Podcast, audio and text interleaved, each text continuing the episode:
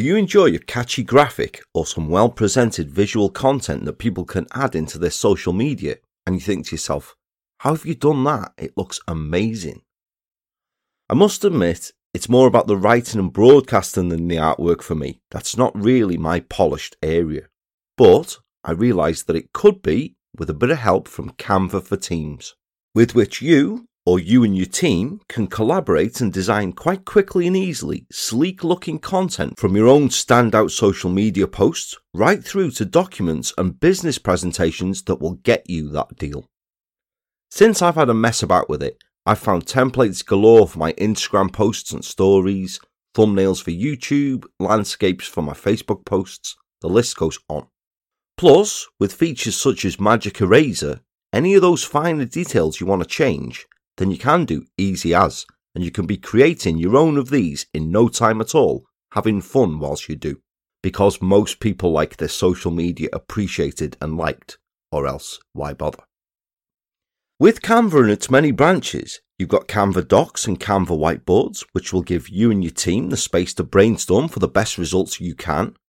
Canva Presentations, which will make yours sleek and up to that next level and Canva print. So all these inspirations you've turned into designs can be brought to life on anything from mugs to posters and all printed planet friendly. You'll enjoy messing about for hours on Canva, having fun with the many premium fonts, graphics, and free library of videos and photos at your disposal. It's loaded with the templates and tools to support your creative process each step of the way and to make your creations ones to remember. Design and collaborate with Canva for Teams. Right now, you can get a free 45 day extended trial when you go to canva.me slash TCE. That's C A N V A dot M E slash TCE for a free 45 day extended trial. Canva.me slash TCE.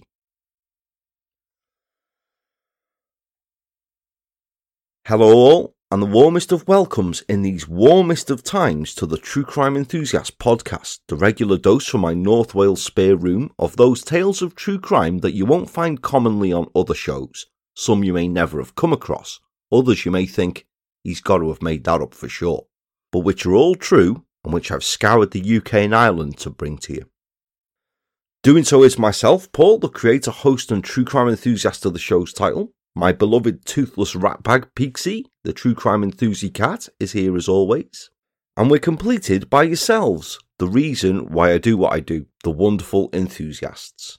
It is as fabulous as always having you joining me in the MOG, which I thank you so kindly for doing so. And I do hope that as you have, then it's for an episode that finds you and yours all good, all safe, and all well. So I'm back then now after Patreon week, and catching up with shoutouts here, with them going out this time around to DC Boduff, Liam Needham, Jordan McGregor, Tatus Ali Deb, and Claire Pearson, plus Marianne Johnson and Karen R., who have edited their pledges, and Laurie Gilmore, Tracy Campbell, Melanie Gudgel, and Bibby, who have opted to annually support the show. Thank you so much, all. It's so very kind of you to do, and it is appreciated greatly and stuff has headed out to some of you for me to say thank you. I also hope that you all have, or are, making your way through the scores of bonus episodes that are available, almost as many as the number of skeletons in the Schofield closet. No, I'm just joking, there, can't be that many, surely. With a new one coming out each calendar month. If, like the aforementioned legends, you yourself want some extra enthusiast, or perhaps you even want some swag from the show, then it's simple to do just head over to the Patreon site and look for the show there.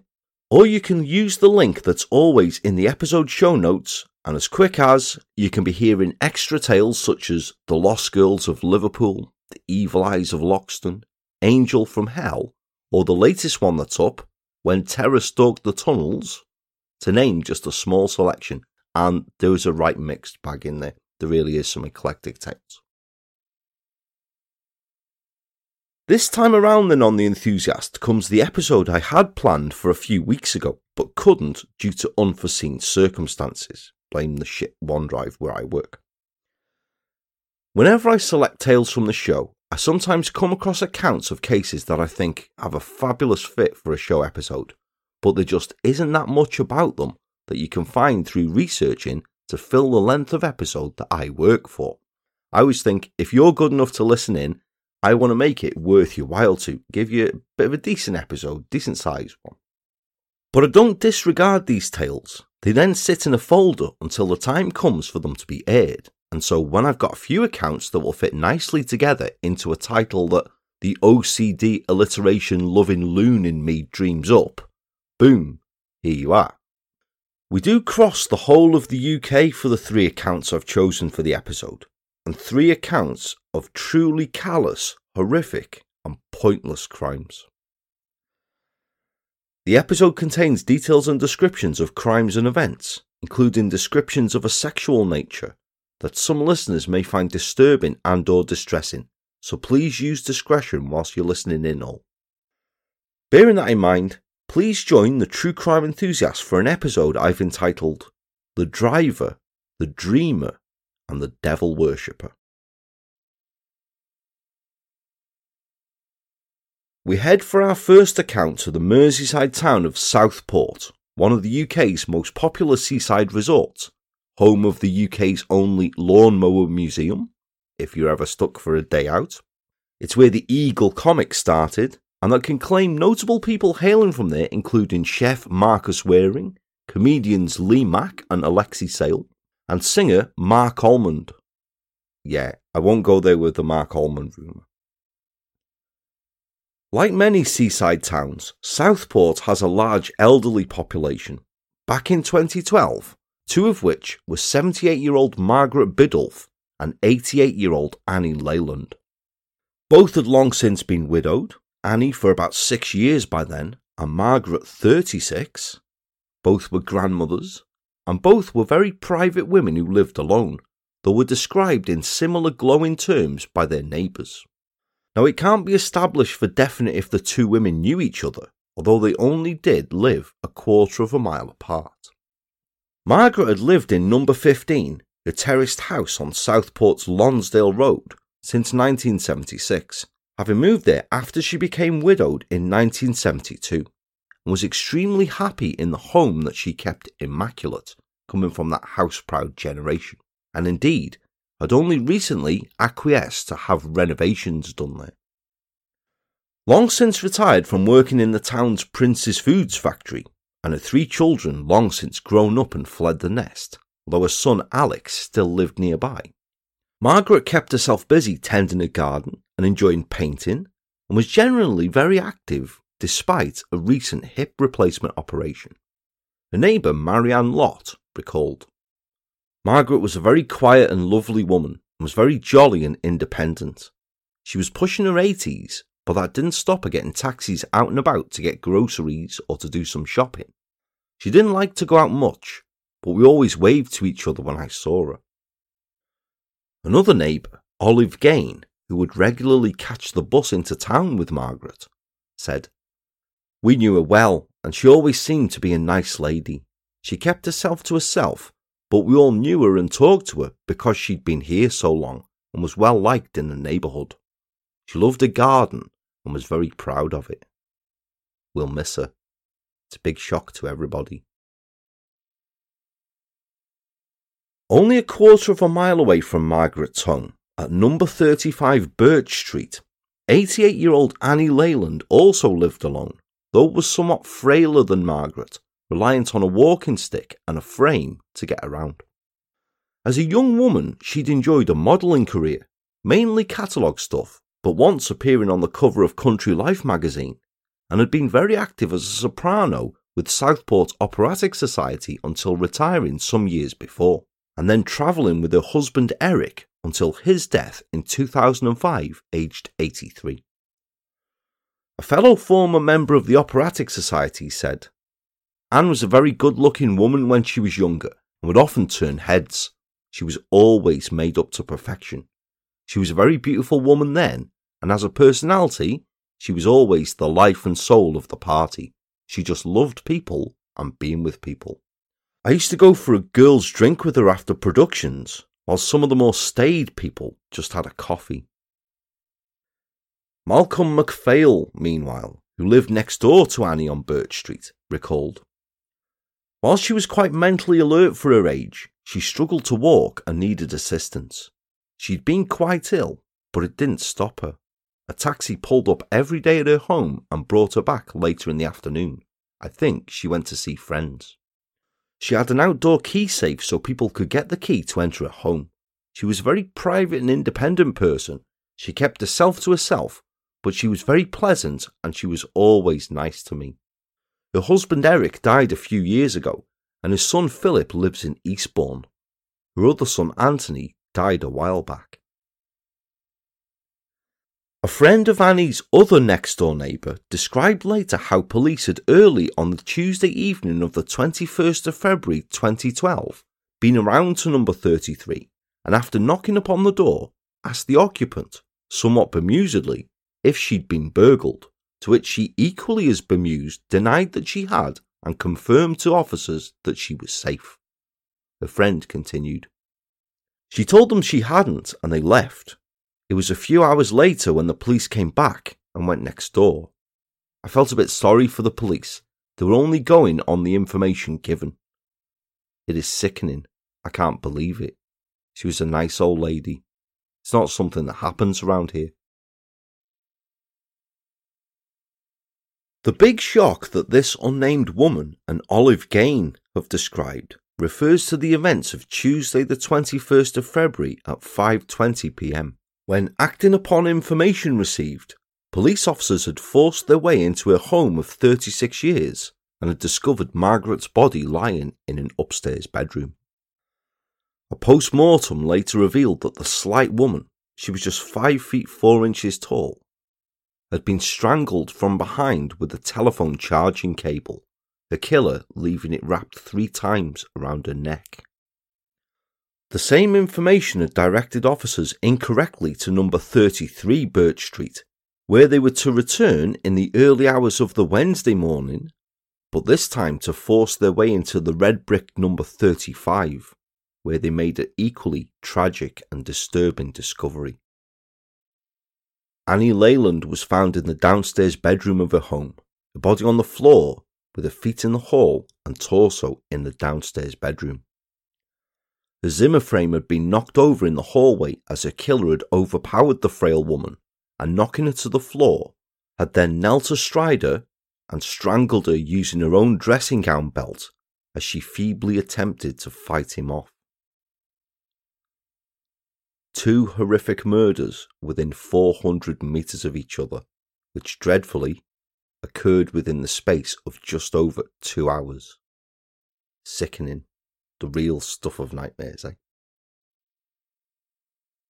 On Wednesday, February the 22nd, as flowers in memory of the pair were placed outside both houses, the families of both Margaret and Annie issued statements through Merseyside Police, with Annie's son Philip saying, Firstly, I'm cooperating with the police to help them carry out their duty, and I would appeal to anyone with information to come forward. Secondly, I asked to be left alone to grieve quietly and to come to terms with what's happened. Alex Biddolph and Anne Pearson, meanwhile, the son and daughter of Margaret, said, We are completely numb at what has happened. What can you say, really? We're still very traumatised and really cannot take it all in. We as a family would like to thank the members of the public who have assisted the police with their inquiries. We would also urge anyone with any information that could help the police with their investigation to come forward. Chief Superintendent Nicky Holland, Merseyside Police's area commander for the Sefton area of Southport, then issued the following statement to the gathered media. Detectives from the Force Major Incident Team have launched a murder inquiry following the discovery of two bodies at two separate addresses in Southport. At this time, the causes of death have yet to be established, and Home Office post-mortems will be carried out later. She added that officers were following a number of lines of inquiry and also confirmed that police were investigating if another burglary, which took place in the home of a 76 year old on Saturday, the 18th of February, in nearby Janes Brook Road, was related, continuing I would like to reassure residents, particularly older residents who live in the Kew Ward area where these addresses are located, that we have increased patrols to provide reassurance and support. Officers and PCSOs are out on the ground talking to local residents and visiting older people in the area, providing reassurance and support, and if required, security and crime prevention advice. Now, this wasn't to be a very protracted murder inquiry, really, for the information that had led police to discovering Margaret and Annie had come from the killer himself, as Chief Superintendent Holland had added. A 43 year old man from Southport has been arrested on suspicion of murder and will be further interviewed in connection with the inquiry. The following morning, 43 year old taxi driver Andrew Simon Flood of Southport's Clifton Road, who appeared in the dock shaven headed and wearing a creased white t shirt with a large tattoo exposed on his right forearm, broke down as he made his first court appearance, having been charged with murder the previous evening. He struggled to confirm his name, his date of birth, and his address as he burst into tears before magistrates in Bootle then pulled out a handkerchief to wipe his eyes as he made eye contact with his equally emotional family in the public gallery, his wife Carol and her two daughters sobbing. Joanne Parsons, prosecuting, told the small court, which was packed with police and members of the press, that Flood stood accused of killing Mrs. Biddolph at her home in Lonsdale Road between the last sighting of her on February the 17th and February the 20th, the murder of Mrs. Leyland on or around February the 20th at her home in Birch Street, and the robbery of 76 year old Maureen Suckley at her home in Janesbrook Road on Saturday, February the 18th. Flood was then remanded in custody by chairperson of the magistrates bench, Sue Keenan, and waved to his family in the public gallery as he was led to the cells. Flood had formerly been employed as a plumber until July 2009 I wouldn't trust a plumber with such a surname myself, like, but there you go. But after being absent with long term stress related symptoms and increased alcohol consumption, in 2011 he'd found alternate employment as a driver for Southport's all whites private hire taxi firm. However, one colleague told later how Flood was prone to telling lies to his colleagues on the taxis, including that one of his children had tried to commit suicide and that his wife had left him, using these lies to cover absences that he'd taken from work due to the effects of his heavy drinking. He had also, at the turn of the year, taken some time off completely, with a fellow driver explaining. He told us he had domestic problems and that he was looking after the kids on his own. But then, about 10 days ago, he came back and started up again. Indeed, after some time off work with these personal problems. Flood had gone back to taxi driving on February the 11th, although his fares had drastically been reduced. Nine days later, he had committed double murder. On the 23rd of July 2012, Andrew Flood once again burst into tears as he stood in the dock of Liverpool Crown Court and admitted the murders of Anne Leyland and Margaret Biddolph the previous February, as well as the robbery of Maureen Suckley. Nicholas Johnson KC, prosecuting, told the court that Flood, who had a financially chaotic lifestyle and a serious gambling habit, had strangled the two widows in Southport on February the 20th, my birthday, that as it happens, and that both women, as well as Mrs. Suckley, were previous customers of Flood when he drove for All Whites taxis. Flood's DNA and footmarks were found at both of the murder scenes. Before carrying out the murders, Flood had robbed Maureen Suckley, who later picked him out of an identity parade. Mr. Johnson told the court that Mrs. Suckley, a retired midwife, had called for a taxi on Thursday, February the 16th, and it was Flood who was dispatched to collect her from her home in Janesbrook Road. Two days later, at around 2 pm on the Saturday, Mrs. Suckley was at home again when, through frosted glass, she saw a figure approaching her back door. Before she could close and lock the door, Flood had stepped through it and asked, Am I in the right house? He then pointed to the jewellery on her wrist and said, I want them, before wrenching it off and then telling her, Give us your money or I'm going to kill your cat. He then left only after taking £540 in cash from the terrified pensioner, to whom he said as he was leaving, I'm taking the key. Don't call the police. Back at home, he was spotted by his wife stashing Mrs. Suckley's jewellery in a drawer, but told her he'd found it in the back of his cab, the court heard. Between 1.30pm and 2pm that following Monday, a neighbour reported seeing a man matching Flood's description entering the home of Mrs. Leyland. Mr. Johnson told the court. Mrs. Leyland had been strangled with a cord from the dressing gown she was wearing when she answered the door to Flood. Only minutes after he'd murdered Mrs. Leyland, Flood was captured on CCTV at around 2:43 p.m. at a Ladbrokes betting shop in Southport. Mr. Johnson continued. He left there 19 minutes later, smiling. 25 minutes later, his taxi was captured on CCTV in Hague Street, which is a mile from Mrs. Biddolph Street of Lonsdale Road. Other than that sighting at 3:27 p.m., we cannot say where Mr. Flood was between 3:02 p.m. and 3:55 p.m. when he was seen re-entering Ladbrokes in Windsor Road. We know he murdered Mrs. Biddolph, and 53 minutes would certainly have been long enough to have done it. When Flood's wife rang him just after he left the bookies this first time, he sounded chirpy, she later described, and indeed, a CCTV still from the betting shop showing a smiling Flood was published in the media. I'll reshare the image on the show's Instagram page. Chirpy or not, the court was told that Flood had indeed then headed to Lonsdale Street and had brutally murdered Mrs. Biddolph before returning back to the same bookmakers less than an hour later at 3:55 p.m. and had remained there until 4:29 p.m. 45 minutes later, Flood had called his wife Carol at 5:14 p.m. drunk, saying, "I'm letting you go. You're better off without me. I'm sick of destroying you." He then told her he'd killed someone and hung up.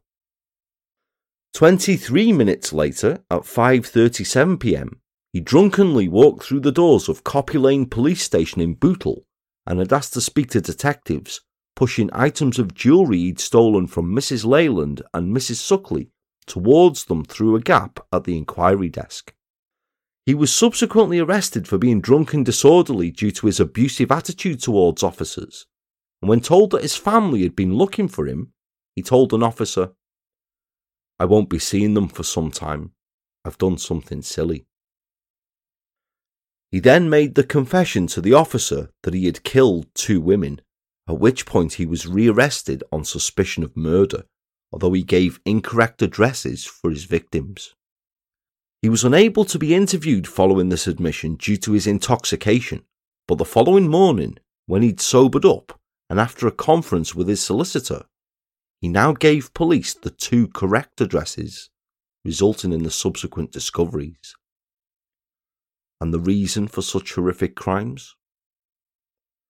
The court was told that the Flood family led a financially chaotic lifestyle, with Flood being chased for money by credit companies and bailiffs, which Flood's fondness for gambling probably played its part in. On February the 19th, Flood's landlord had even sent him a text asking for his overdue rent money. Mr. Johnson added, Putting it in a nutshell, Mr. Flood and his wife owed just under £18,000. As a measure of their difficulties, in January 2012, the Floods had been pawning what were presumably their children's game consoles and video games. Yet, Rather than seek help for a gambling addiction or alcohol consumption, or even applying for bankruptcy or an IVA to help he and his family out of such a financial mess, Flood had instead committed two brutal murders on the same day that had ultimately netted him only a further two hours of freedom and money for two trips to the bookies. The very definition of senseless murder, indeed. John McDermott Casey, defending Flood, described the events as an extraordinary and difficult case to explain. He said his client had amnesia about the events he'd pleaded guilty to, but expressed that Flood was remorseful, adding, There is no simple or rational explanation for why a man of previous positive good character, a family man, has now committed these terrible crimes. But he added that depression, drinking, and desperation had all played a part. In talks with psychiatrists during his remand period, the court was told, Flooded found it difficult to accept or believe he could have done such a grievous act. Yet he had.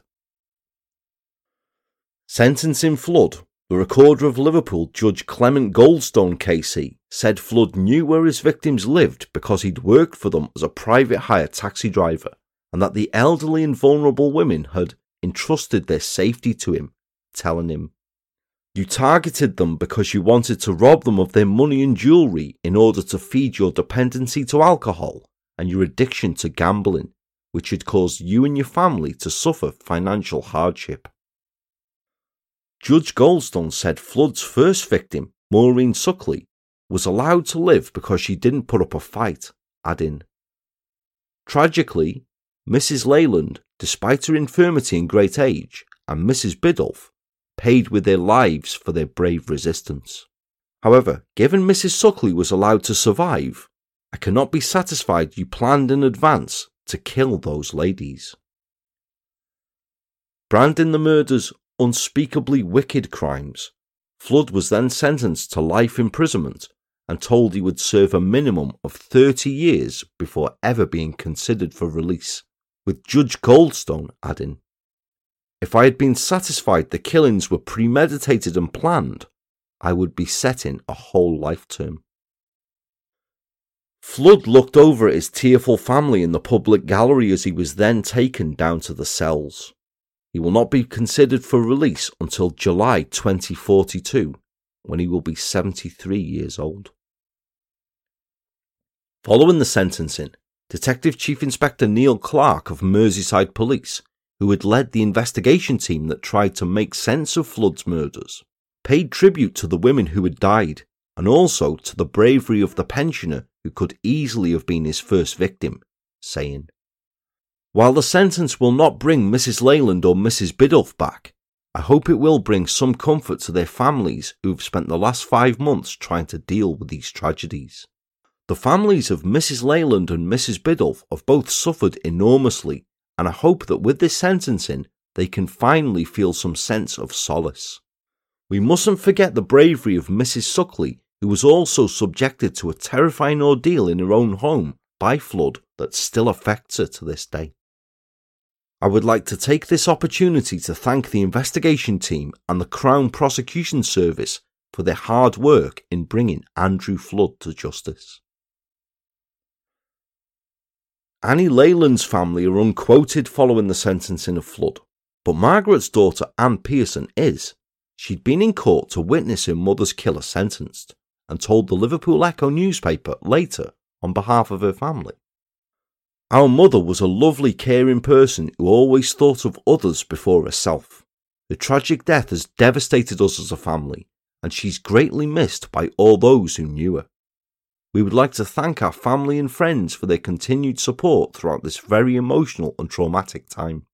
Today's sentencing sees justice done in the eyes of the law, but it will never bring our mother back to us. Her death is something we will never fully recover from.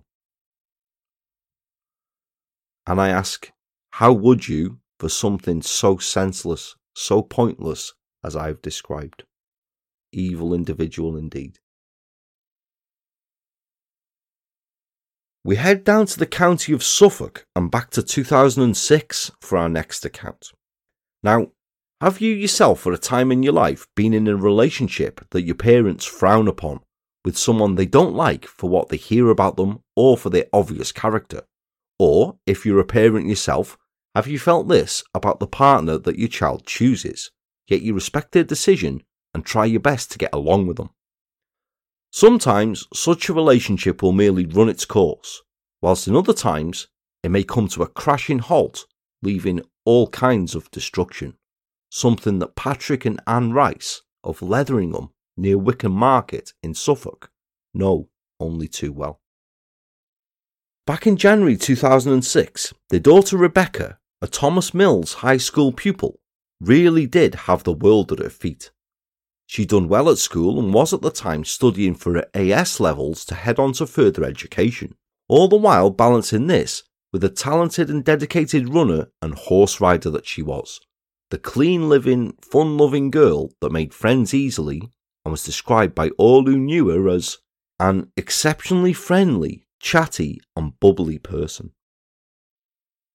Now, Rebecca was a pretty girl. In all images available of her, that is apparent, but there is no report that she wanted to pursue a career based upon her looks at all.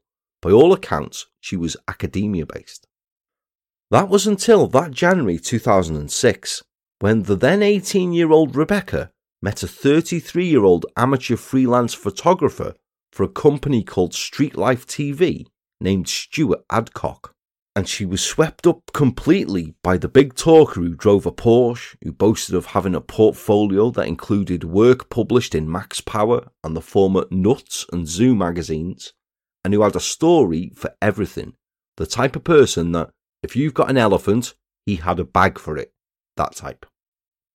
He also told her that he owned his own modelling agency, the Benfleet based SPJ Models Photographic Agency, and that for someone as photogenic as Rebecca, he could easily launch a successful modelling career for her. Becoming besotted with Adcock and completely swept up in his promises and gift of the gab, it caused Rebecca to lose interest in his studies, and on the day she passed her driving test, whilst accepting her parents' gift of a Renault 5 car, told them she was leaving home because she wanted greater independence and told her parents she was living with a photographer called Stuart who helped girls. The parents were less than thrilled about this, as you can imagine, concerned with the significant age gap between the two and the brash nature of Adcock, as well as the rumours of him dabbling in cocaine use and even selling it. Yet they hoped Rebecca would see sense herself in time, and so acquiesced, giving her her own head and Julie made every effort to welcome Adcock into their home. And initially, Adcock had begun a normal relationship with Rebecca and had indeed photographed her in glamour poses wearing full lingerie, which had then been posted on an internet modelling website to help her get work. But when this work failed to materialise, as time passed, it began to dawn on Rebecca that perhaps the boyfriend she'd become besotted with maybe just wasn't the best thing since sliced bread that she'd initially thought he was. You see, far from being a successful photographer with a thriving business, none of the publications Adcock claimed to have had work published in had even heard of him. It was part of the largely dream world that he lived in. Adcock was actually an insurance worker who had previously been employed by a number of companies, including Zurich and Norwich Union, and had been dismissed from each for disciplinary issues, but told friends or whoever would listen to him that he had a secret job for the government doing confidential work, or that he worked for MI5.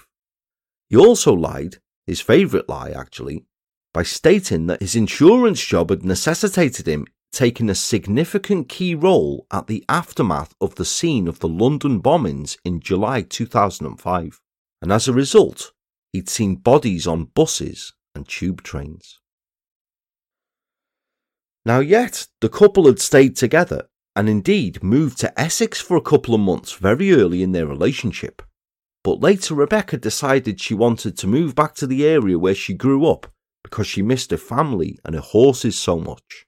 So, Rebecca and Adcock were granted a tenancy at the White House in the street in Pettistree, back nearer to her family and to where they moved in on July 29th, 2006. By this time, however, it is clear that Rebecca was trying to extricate herself from a situation she'd rapidly found herself unhappy in, and really, this move back towards her parents, her life, was a way of her returning to her comfort zone to be able to gather the strength to do so. Like so many times we've heard before on the show, Adcock had soon shown his true colours once they'd entered into a relationship and had gone from the charming, charismatic man he had wooed Rebecca with by being into a possessive, jealous, and domineering paranoiac who saw everyone as a potential threat. I'm sure you know the type.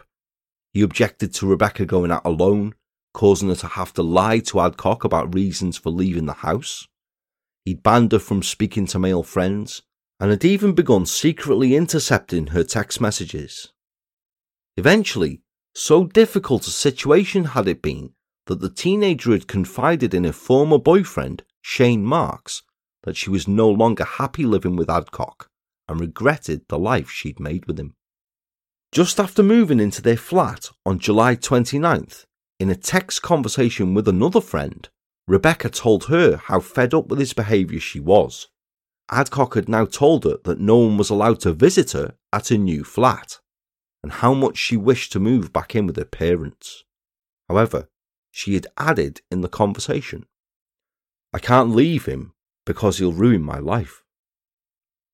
She told Shane Marks very much the same in another text conversation on Wednesday, August the 2nd. Two days later, on Friday, August the 4th, Adcock left his work at Norwich Union at 5pm and caught the train back to Ipswich. He was collected at the station by Rebecca's mother and grandmother, and they all had an evening meal together at Rebecca's family home before the couple drove back to Street. It was ahead of Rebecca's parents flying over to the USA on the following Sunday for a holiday in order to meet up with her brother Dominic who was away travelling whilst on his gap year, and Rebecca had agreed to look after the couple's animals while they were away.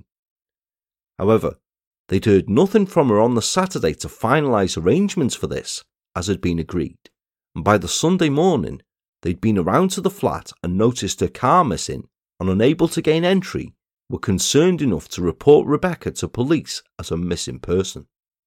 Officers duly attended the scene but were themselves unable to gain entry but only a few hours later, at 1:45 p.m., they were back, and this time forced entry. They'd returned to the scene following a telephone call from Stuart Adcock, in which he'd confessed that he had killed Rebecca, and Julie discovered the young woman's lifeless body at the bottom of the stairs. The previous Friday evening of August the 4th, just six days after the pair had moved into their new flat, Adcock had left Rebecca to die in a pool of blood after knifing her ten times in the chest and back in an attack in their kitchen, and then left the 18 year old bleeding to death, escaping the property in her Renault 5 and having grabbed her mobile phone so she couldn't call for help. One of the wounds Rebecca had received was 12 centimetres deep, piercing her liver and the later examining pathologist had said she would have remained conscious whilst each of the injuries were being inflicted. Callous, wicked, and horror beyond belief, that, isn't it?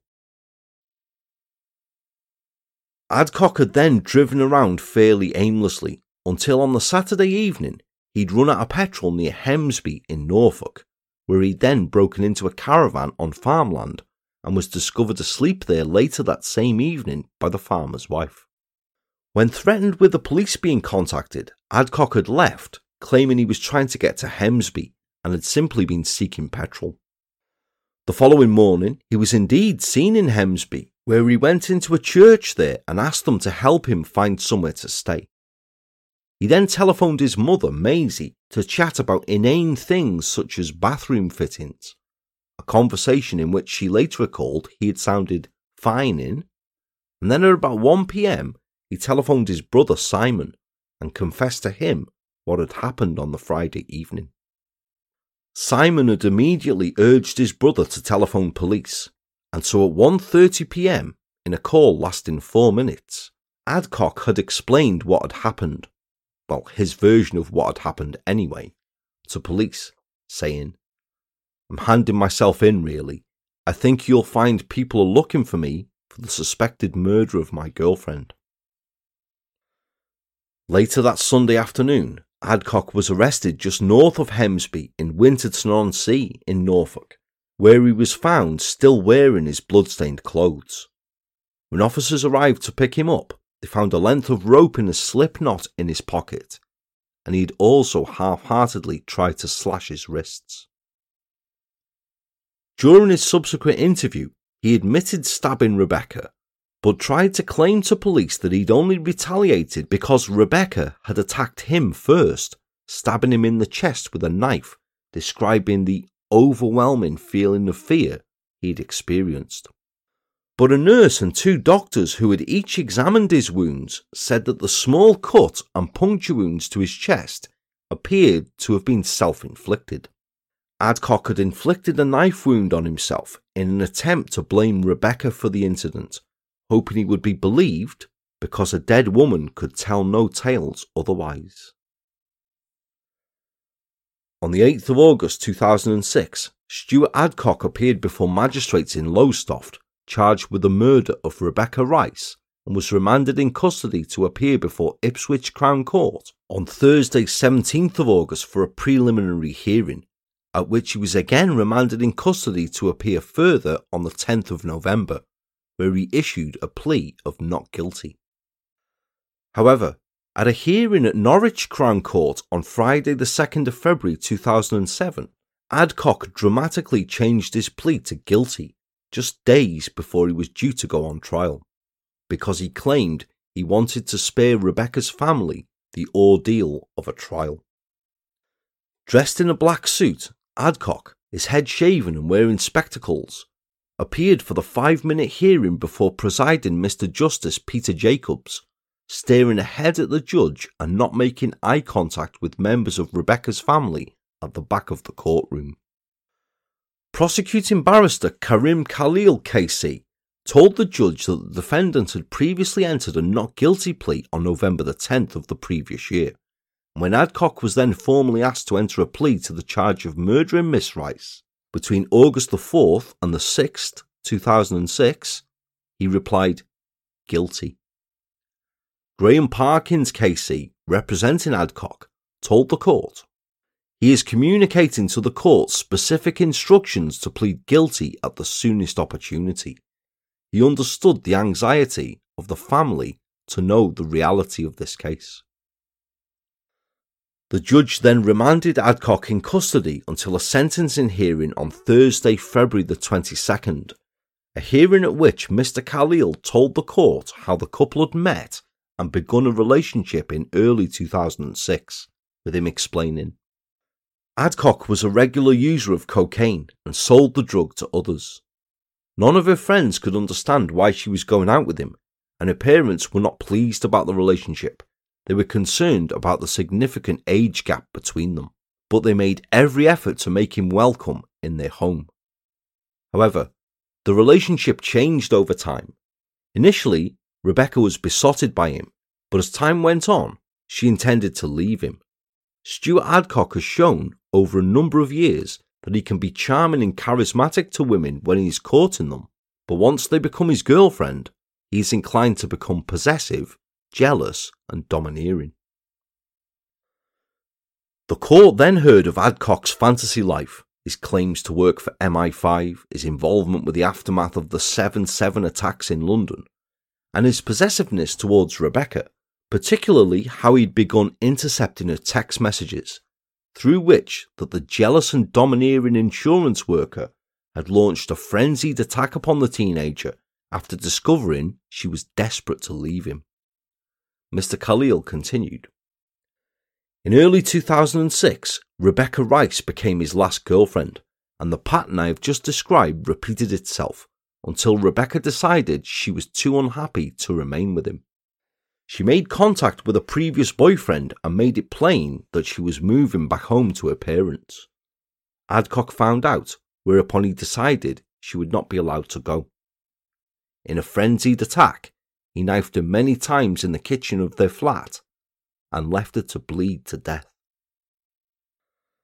Members of Rebecca's family wept as Mr. Khalil then told Norwich Crown Court the graphic details of Adcock's attack and as the harrowing details of her injuries were read out in court, Rebecca's mother broke down and sobbed, being comforted by her husband.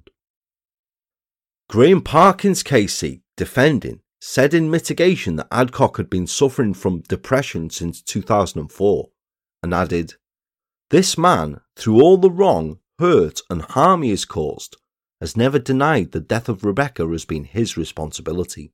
He's demonstrating appropriate remorse. He knows the harm he's done. He's not a man who is a danger to the public. He had no history of real violence. We may never ever know how it started, what caused him to react or act in the way that he did. It is bizarre in the extreme. He's now got to face up to the rest of his life to the hurt he's caused a lot of people. Before Adcock was sentenced, Rebecca's heartbroken mother, father, and two brothers had each wrote victim impact statements that were read by the judge and which were later passed to and published by the East Anglian Daily Times, where, in their own words, they opened their hearts to describe the agony they felt since the death of their beloved Beck. Now, I feel it's important to add these here in as full as I can, just to demonstrate their feelings and emotions and what a loss was felt by them. I think that if you ever get a chance to share something like these when you're recounting someone's case, then you should do, because these people deserve nothing but as full an account as you can give them and not to be generalized because people will get bored hearing the same thing. Not at all whatsoever. They're too important. Anne, Rebecca's mother, wrote Life lost all meaning and purpose for me on August the 4th, 2006, the last time I saw my precious daughter alive. The next time I saw her was on August the 7th in the Ipswich Hospital mortuary. I struggled to recognise her as the body didn't look like my lively, beautiful Rebecca. I find it difficult to comprehend Rebecca had her life taken away so brutally. For your child to be murdered, stabbed to death by someone who was supposed to care for her, leaves me in a living nightmare. My life sentence began on August the 4th. I look forward to the rest of my life with anguish.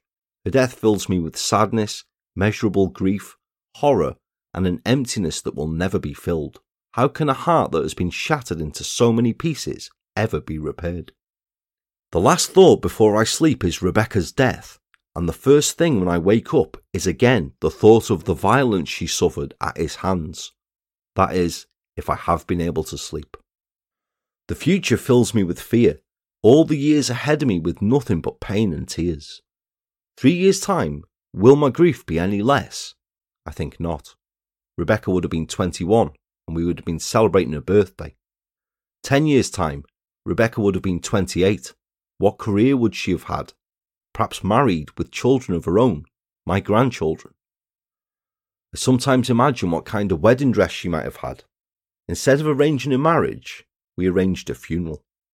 Instead of a horse drawn carriage taking her to a wedding, she was carried in a horse drawn hearse. The most horrendous thing a parent can do is bury their child, a child taken so wickedly, so cruelly, and so selfishly by another person. The thought of her suffering immeasurable pain and experiencing fear whilst being stabbed by this monster horrifies me. Yes, I'm a victim also. Yes, I'm broken by this act of barbarity. Rebecca was 18. She'd only known school. She hadn't yet embarked on her adult career. The friends visit me and they're heartbroken. What a start to their adult life, grieving for their friend. They cry, they don't understand such cruelty. I watch my two sons cry at Rebecca's grave. I don't know how to comfort them. I feel useless. I watch my mother and husband cry. Once again, I feel useless. I know that someday I'll be with my precious daughter again, though, and I cling on to that belief. A friend of Rebecca's wrote, I feel sorry for all the people who have not yet met Rebecca, and now they never will. Patrick Rebecca's father, wrote I woke up again this morning at 3am. I tried to get back to sleep, but couldn't. So here I am sitting at the kitchen table at 3.40am writing this note. It probably didn't help that when I came home last night, my 22 year old son Dominic was sitting in his room bawling his eyes out. I didn't need to ask him why, as I've been there myself on so many occasions. I've been going over and over in my mind the events of the 48 hours between the evening of August the 4th and the evening of August the 6th, and relating these memories back to what was said in court on the date of a recent hearing, Friday, February 2nd. The words of the defence counsel, Graham Parkins, have been gnawing away at me from the very first moment they were spoken. How is it that, as claimed by Mr. Parkins' client, Stuart Adcock, our anxiety has been relieved by him confessing at the eleventh hour to his heinous crime? He will never suffer the torment and anguish of endless nights of sleep deprivation that we have all had to endure in the intervening period, and will no doubt continue to suffer from in the months and years to come, nor the breaking down in tears at any time of the day for no apparent reason. The only recompense I can gain in the years I have left on this earth is the knowledge that Adcock is safely behind bars and will never get the opportunity to do to any other innocent and unsuspecting teenager what he did to our Rebecca. He is a wicked man, and our lives have been totally destroyed by his callousness and utter disregard for our daughter's life. Dominic, Rebecca's brother. On August the 7th, 2006, my life as I knew it changed forever. My experience of the final month of my sister's life will leave me heartbroken forever. By the time she passed away, it had already been five months since I last saw Beck, and I was already greatly missing her. From March 2006, I'd been travelling around the world with a friend. On August the 7th, I arrived at Vancouver for the final leg of my travelling before returning home. I was checking into a hostel when the receptionist informed me that the police were looking for me. At first, I thought it was a wind up. Nothing in the world could have prepared me for the news that was about to follow. The flight home was truly awful. I have never, and never will again, feel so alone. The last thing I ever said to my little sister was that I couldn't wait to see her when I got home, and the last words Beck said to me were of a similar nature. I'm so grateful for all these last memories I have of Beck, but there is a pain deep within that I know will stay with me for the rest of my life. Sebastian, Rebecca's brother. I've been putting off writing this statement because it's the first time I've had to open up to exactly how Beck's murderers affected me. I don't think anything can prepare you for hearing the news that your little sister has been taken before her time. Up until now, I'd had very little close hand experience of death. I was one of these naive people who believe that this kind of thing doesn't happen to you, it happens to other people. I think my most treasured memory of Beck is a thank you card she wrote to me last year thanking me for a birthday present. I wish I'd kept all the cards she gave me, and I wished I had told her more that I loved her and that I was proud of her. But I was one of these naive people that didn't think this kind of thing happened to them. I'm sorry, Beck. I never said these things enough, but I will love you forever and will always be so proud of everything you did in your short life you will never be forgotten. Some powerful words indeed, those, eh, aren't they? They proper choked me on more than one occasion when I was researching. They really did. Stuart Adcock showed no emotion and said nothing as Mr. Justice Jacobs, sentencing him to life imprisonment, said. This was a frenzied attack during which you were completely out of control. But at the end of the attack, you had the sufficient presence of mind to take a mobile phone and lie low and do nothing. You left that girl, whose condition you were unaware of, still conscious and bleeding to death on the kitchen floor. You made no attempt to help her yourself or to summon help. Adcock was told he would serve a minimum of 16 years before ever being considered for release and was then taken away to begin his sentence. Speaking outside the court, whilst Adcock's parents, Maisie and Robert, refused to comment about their son's case, Rebecca's tearful parents, Patrick, Anne, and their two sons, Dominic and Sebastian, before they then moved on to Norwich Cathedral to grieve privately, said in a statement that although they wanted to thank the police for their hard work on the case and their liaison officers for their support, the sentence was nowhere near enough and they'd expected more. Patrick added. True justice can never be served, though, because nothing can bring back our wonderful daughter. Anne then explained of her own deep regrets over the tragedy, saying, If he is released in 16 or 17 years, he will come at my age, and I have a life sentence for the rest of my life. It doesn't seem fair he can come out and live for 20 years in society. He didn't show any remorse. The tears may lessen as the years go by, but our grief and sense of loss will remain with us forever. We wanted Rebecca to visit us, so we made that violent and merciless savage welcome in our home. We didn't choose our children's boyfriends or girlfriends. No one is ever good enough for your daughter, but we just thought it would run its course. She also revealed that her daughter had confided in it on the day that she was murdered that she wanted to end her relationship with Adcock, but she had tried to persuade her to part with him amicably as friends, saying, When she wanted to end the relationship on that Friday, I said, Talk about it, work things out. I think you could part friends. I will regret saying that to my dying day. I can understand the feelings of regret Anne may have felt here, but really, seriously, there isn't an ounce of guilt that should be felt by Rebecca's family. The guilt is solely down to the flawed individual that is Stuart Adcock, who, incidentally, if he's behaved himself while serving his prison sentence, he may have already been released or may be looking at an imminent release today, whilst Rebecca's family carry their life sentence still. It doesn't seem right, that, does it?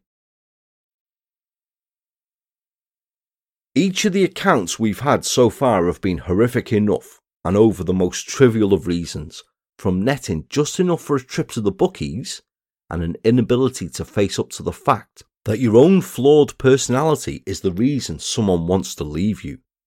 But for the final account, I bring an equally as horrific, perhaps more so tale, and for what equally is a trivial reason, perhaps the most, certainly the most trivial excuse given anyway. And for it, we head to the city of Swansea and back to 2002. 21 year old Elizabeth Jane Sims Rees lived, lived in Gwilver Road in the Swansea area of Town Hill, and with both of them living alone, had become friendly with a neighbour, 44 year old Richard Cullen. It's very likely she would have given him a wide berth had she known the full details of his past, although the pentangle he had tattooed on his forehead should really have set the alarm bells ringing with her. Cullen had been jailed for five years in 1990 for arson and possession of a firearm, and again in 1993 for an indecent assault and for making threats to kill.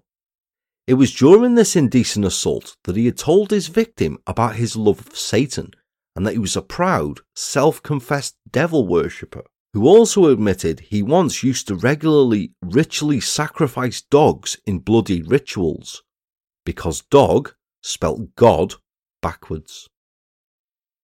Exactly the kind of neighbour you want, that, isn't it? Late in the afternoon of June the 21st, 2002, Cullen and Elizabeth had been at Cullen's house watching an episode of the television programme Buffy the Vampire Slayer, during which Cullen had said that he fancied one of the characters, his favourite, a female vampire called Drusilla, played by actress Juliet Landau, daughter of Mission Impossible's Rollin Hand, Martin Landau. In his own later account, Cullen said that Elizabeth had replied to this, saying that that was a nonce's choice which Cullen said had angered him and caused him to launch into a ferocious attack upon her. He said that he put his hand over her mouth and shoved her against the wall, and then put tape over her mouth and hands, adding that he told her, If I'm a nonce, I can be anything I fucking want to. He said that when he took the tape off her mouth after a while, she didn't calm down but got worse, and so he put the tape back over her mouth and shoved her onto the sofa face down. He said that she got more agitated at this, and so he had snapped and grabbed a rubber mallet and hit her on the head with it a number of times, smashing her skull in several places. Following this, he said that she was still making noises, and so, realizing that she was still alive, although gravely wounded, rather than ring for assistance, he instead put a t shirt around her neck, tied a knot in it, and then used the handle of the mallet to tighten it and to strangle her, reminiscent to the Spanish windlass method used by John Duffy and David Mulcahy. Cullen added that after he realised Elizabeth was dead, he took her body upstairs and then, after cleaning up downstairs, went back up and began molesting her before having vaginal and anal sex with her, raping her three times in total. To the ears of incredulous and horrified detectives, he then told them that her skin had a strange taste to it, which he liked, and that he wanted to drag it out as long as he could. It's the stuff nightmares are made of, that indeed, isn't it? Monstrous. Elizabeth Sims Rees's body was discovered on Saturday evening, the 22nd of June, after Cullen walked into Swansea's main police station at around 1800 and made a full confession after giving himself up. Cullen had initially claimed that his victim was blackmailing him after finding photographs of him at his home dressed as a woman, and he had snapped when she had made monetary demands from him to keep this quiet, but soon admitted the account of what had happened which you've just heard. On the 24th of June 2002, Cullen appeared before Swansea magistrates charged with her murder. Cullen admitted the charge when he appeared before Swansea Crown Court on the 1st of November of that year in a pre-trial hearing, and at a hearing on Friday the 8th of November was sentenced to life imprisonment.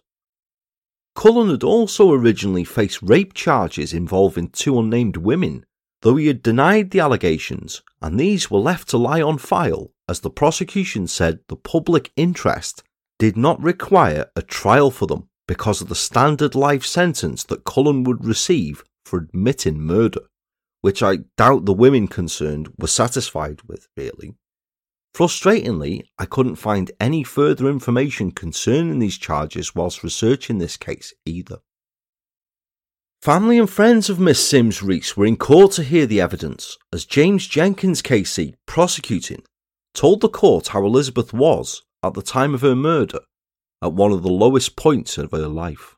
But after spending most of her childhood in foster homes, she was back on good terms with her family and they were helping her to pull through.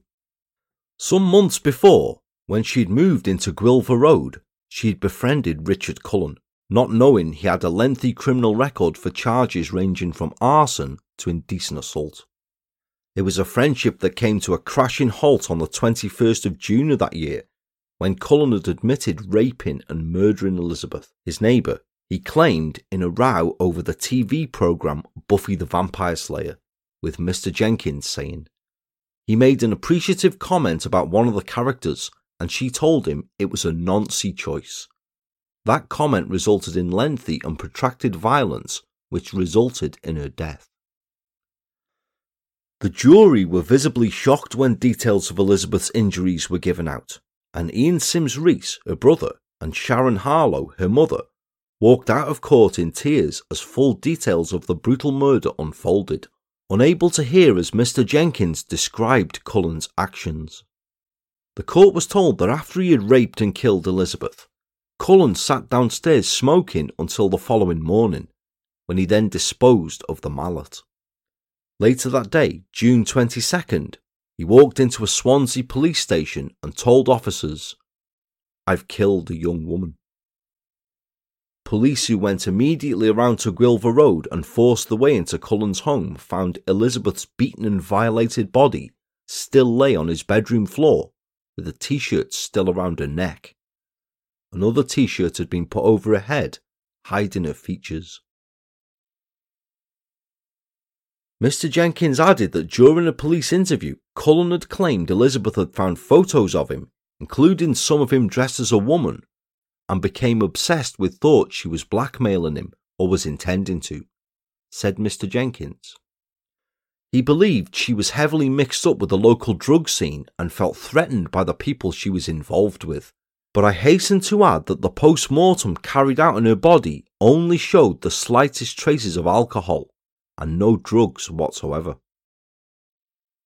He furthered that when this story was challenged, Cullen had admitted what had really happened and had spoken with alarming frankness and clarity about the murder.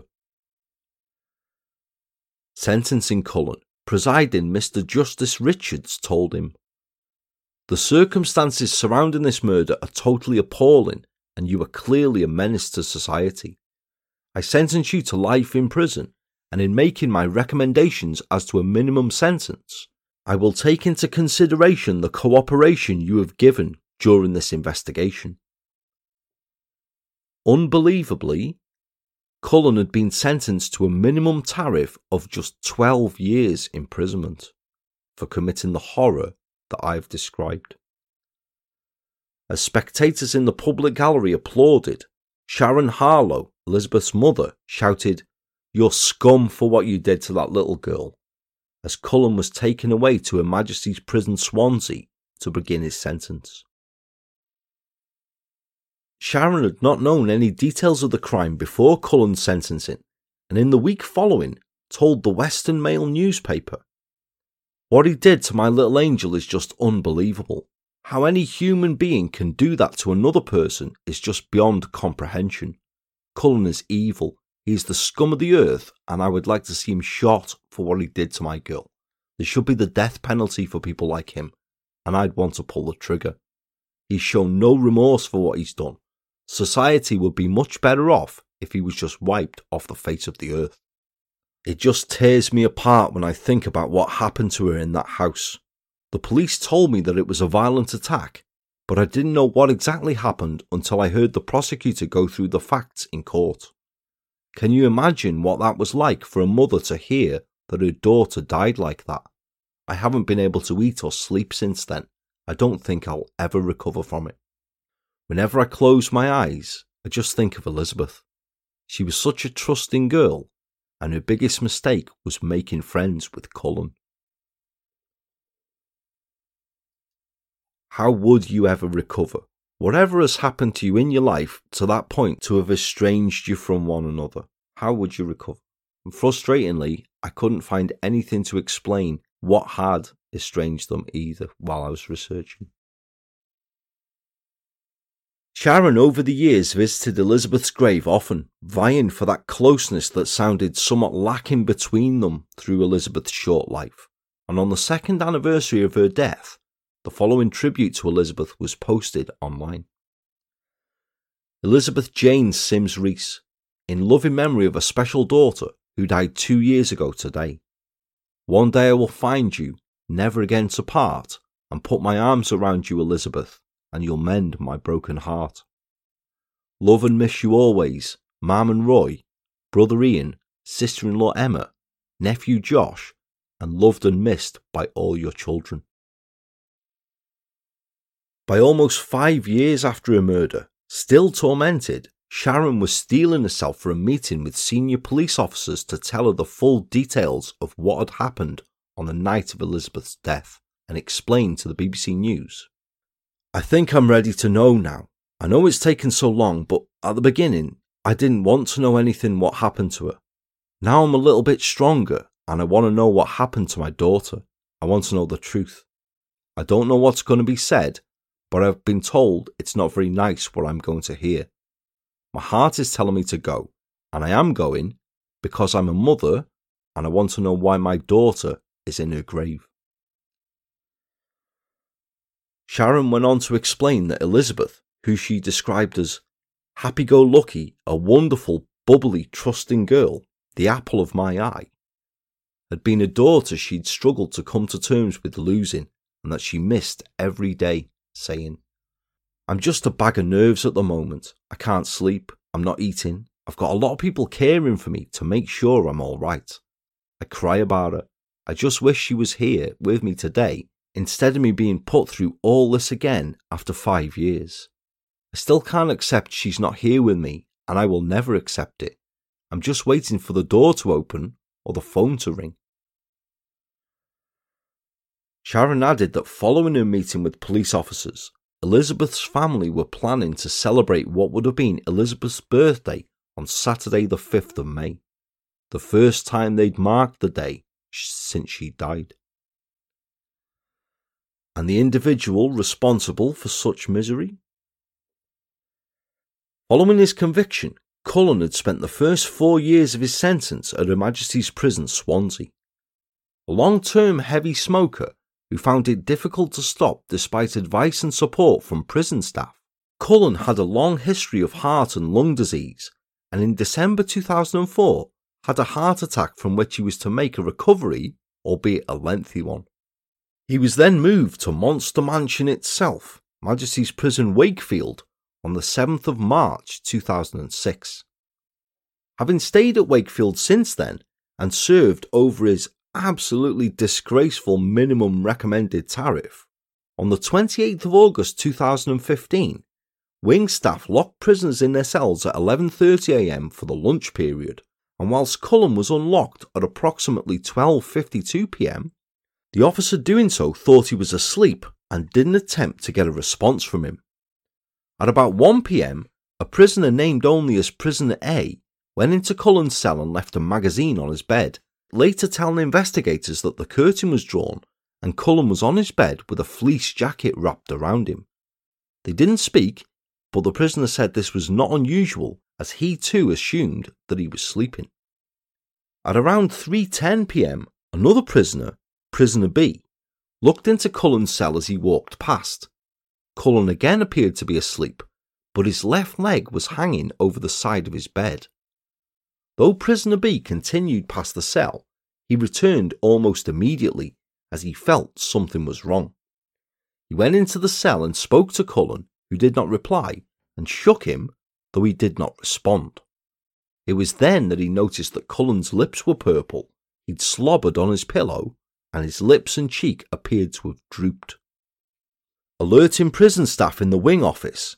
Within a minute, they'd arrived and begun CPR, undertaking a total of five cycles with a defibrillator until 3:23 p.m.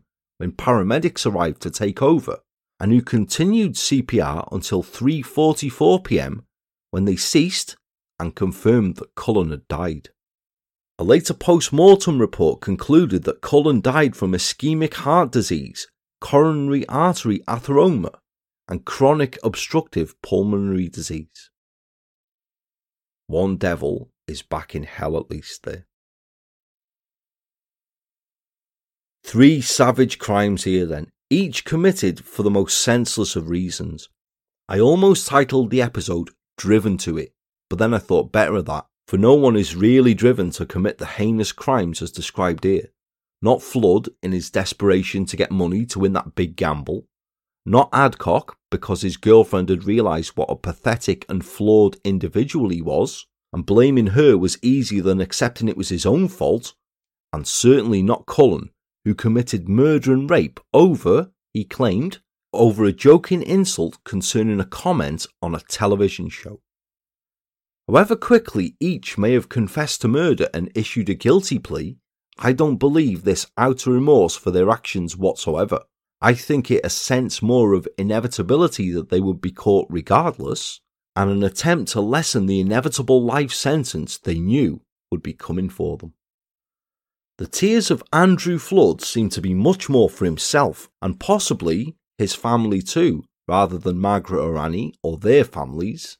A family that he left with the same amount of problems, indeed increasing them, and selfishly that he took himself out of the equation for dealing with. His crimes are impossible to fathom. They do just seem so pointless it almost beggars belief. And perhaps it really is that he cannot explain himself why his bloodlust was so built up that Monday afternoon. Because of alcohol, or because he'd successfully robbed a similar victim two days before, neglecting the fact that she may ultimately recognise him for his very distinct appearance, having just two teeth, and the fact that he'd collected her in a taxi only days before, and had decided that he wasn't leaving that to chance again. But then, most people who commit more than one murder do it either immediately at the same time as others, or over a period of days, perhaps weeks or months, not within an hour, punctuated by a trip to the bookies.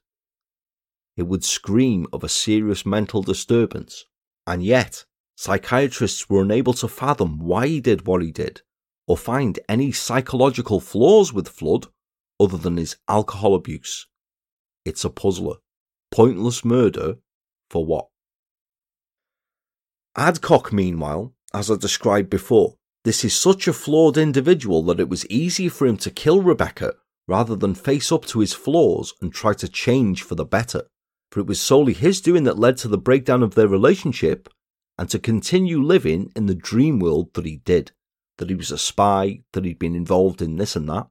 Yet when the cold light of day comes and you're more likely to be in bloody S Club 7 than MI5, what do you do?